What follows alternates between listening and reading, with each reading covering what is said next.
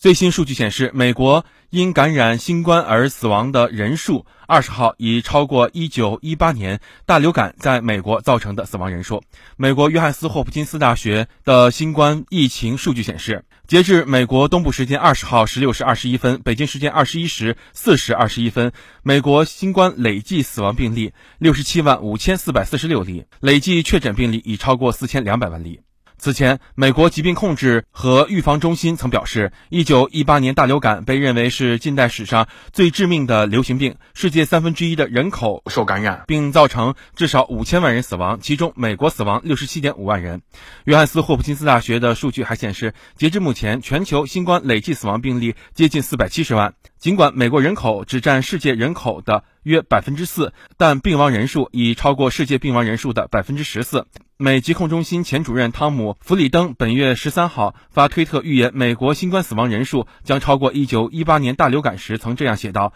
很大程度上，这是可以避免却仍在继续的悲剧。我们不能对此变得无动于衷。”多方专家预计，鉴于德尔塔毒株导致的疫情反弹在美国尚未得到有效控制，死亡人数还将继续上升。